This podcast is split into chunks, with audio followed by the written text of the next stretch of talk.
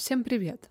С вами финальный эпизод нашего мини-сериала про секстинг. В прошлый раз мы рассказывали, для чего люди занимаются интимной перепиской в сети, как делать это правильно и почему это может быть полезно. Кроме того, мы обсудили несколько громких утечек интимного контента, а также дали несколько советов по тому, как самому не стать жертвой подобной утечки.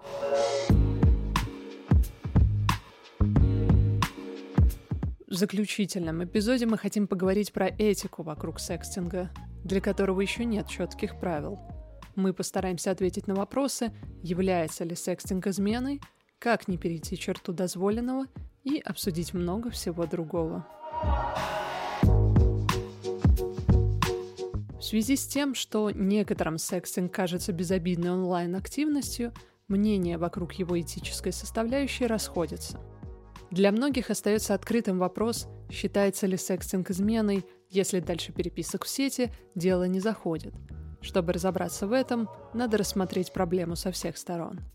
Мы признаем, что в эпоху сексуальной свободы, открытых отношений и прочих one-night-стендов, это когда ты находишь себе партнера только на одну ночь, секстинг может показаться довольно неоднозначным явлением с точки зрения верности людей друг другу – Кому-то кажется, что секстинг — это как поиграть в файтинг на PlayStation, то есть ничего особенного. Виртуальный мир нереальный. Такая логика. Тем временем другим секстинг кажется непростительным предательством, ведущим к неминуемому расставанию. Так как же быть и как к этому относиться? Пару лет назад небезызвестное издание Vice пыталось разобраться, как к секстингу относятся молодые люди. В выборку попало более двух тысяч человек — 35% из которых не считают секстинг изменой. Однако 62% респондентов признались, что чувствовали бы себя паршиво, если бы их возлюбленные отправляли свои нюцы кому-то, кроме них. Если смотреть по гендерам, ситуация вырисовывается следующая.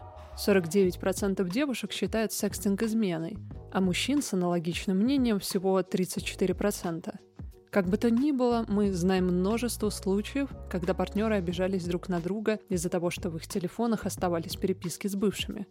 В целом, секстинг и послание бывшим немного разные вещи, но они точно из одной области, так что равнодушных будет скорее меньшинство, чем большинство.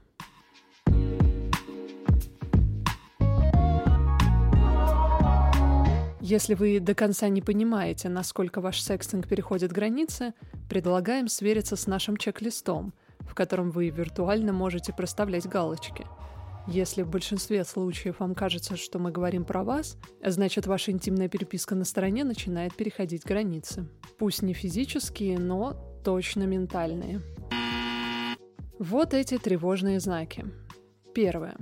Во время секстинга вы можете начать хотеть человека, с которым переписываетесь больше, чем того, с кем находитесь. Вот что об этом думает практикующий сексолог, психолог Марина Козлова.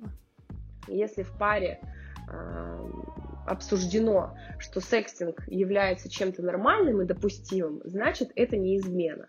Но если один из э, партнеров в тайне от другого переписывается и занимается секстингом, то вполне возможно, что секстинг может быть очень травматичен для этой пары и станет изменой или каким-то подобием измены.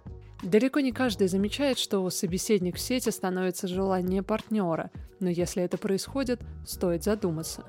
Быть может, стоит прекратить это общение, чтобы не задевать чувства партнера, либо же задуматься о прекращении отношений с партнером, если вы планируете перевести секстинг в реальную жизнь. Второе. Секстинг заставляет вас фантазировать об интимной связи, которая могла бы произойти в реальности.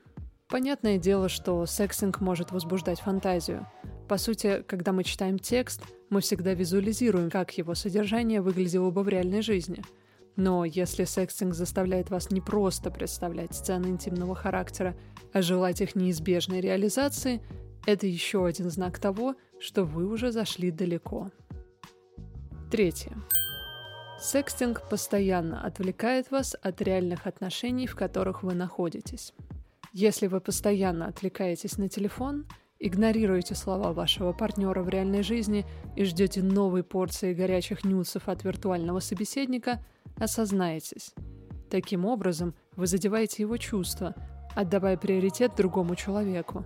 Это как минимум неприлично, а потом уже неэтично. Четвертое. Вы начинаете возводить барьеры в своих отношениях. Что характеризует измену? Измену характеризует тайна и другой человек. Вот эти два условия. И если секстинг происходит в тайне от постоянного невиртуального партнера, да, то риск измены возрастает, потому что виртуальный секс может преобраз... преобразоваться в реальный секс. А, ну и какая-то эмоциональная связь все равно устанавливается с виртуальным партнером. Да, многие говорят о том, что секстинг абсолютно безопасен, и вот, я же не знаю, кто там за этой аватаркой стоит. Но в любом случае за аватаркой стоит какой-то реальный человек. И какая-то эмоциональная близость, какой-то эмоциональный контакт все равно устанавливается. Например, если вы хотите скрыть свои интимные переписки с другим человеком, вы обязательно начнете прятаться, скрываться и тем самым дистанцироваться от своего партнера. Эти ментальные барьеры будут выстраиваться сами собой, если вы будете вести нечестную игру.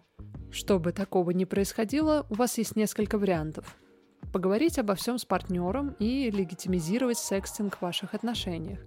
Удовольствие сомнительное, но в некоторых случаях рабочее. Перестать заниматься секстингом. Уже довольно знакомый вам вариант. В любой непонятной ситуации перестань заниматься секстингом. Либо разорвать свои текущие отношения в пользу виртуальных. По крайней мере, виртуальных на текущем этапе. Пятое. Ваш секстинг рано или поздно может просто перейти в офлайн.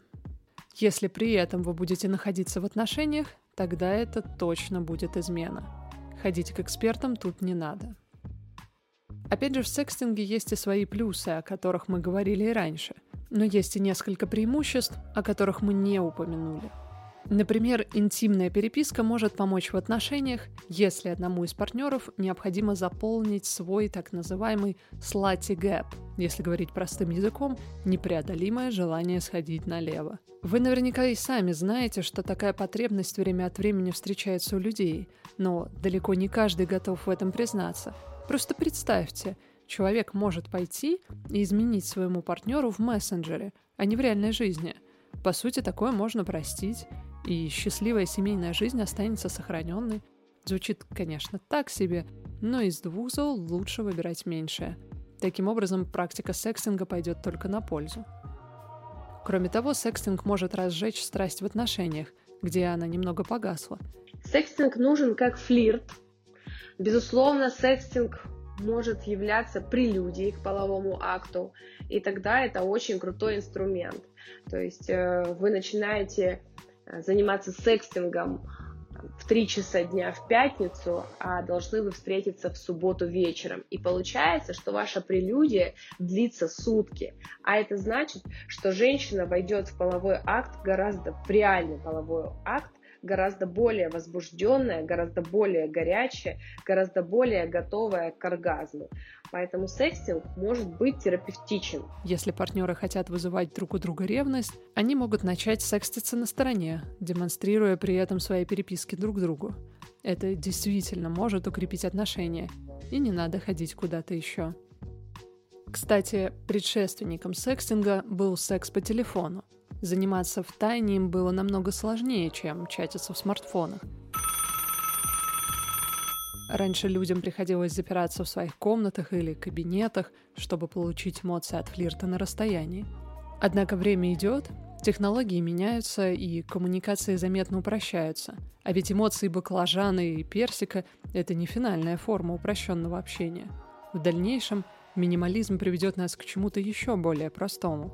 Ну а пока – Наслаждайтесь хорошим секстингом с помощью доступных нам инструментов.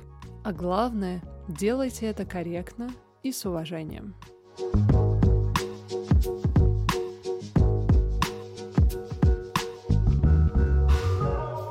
Это было лаконичное повествование про мир интимной переписки в рамках рубрики GQ «Сила секса». Надеемся, вам все понравилось. До новых встреч!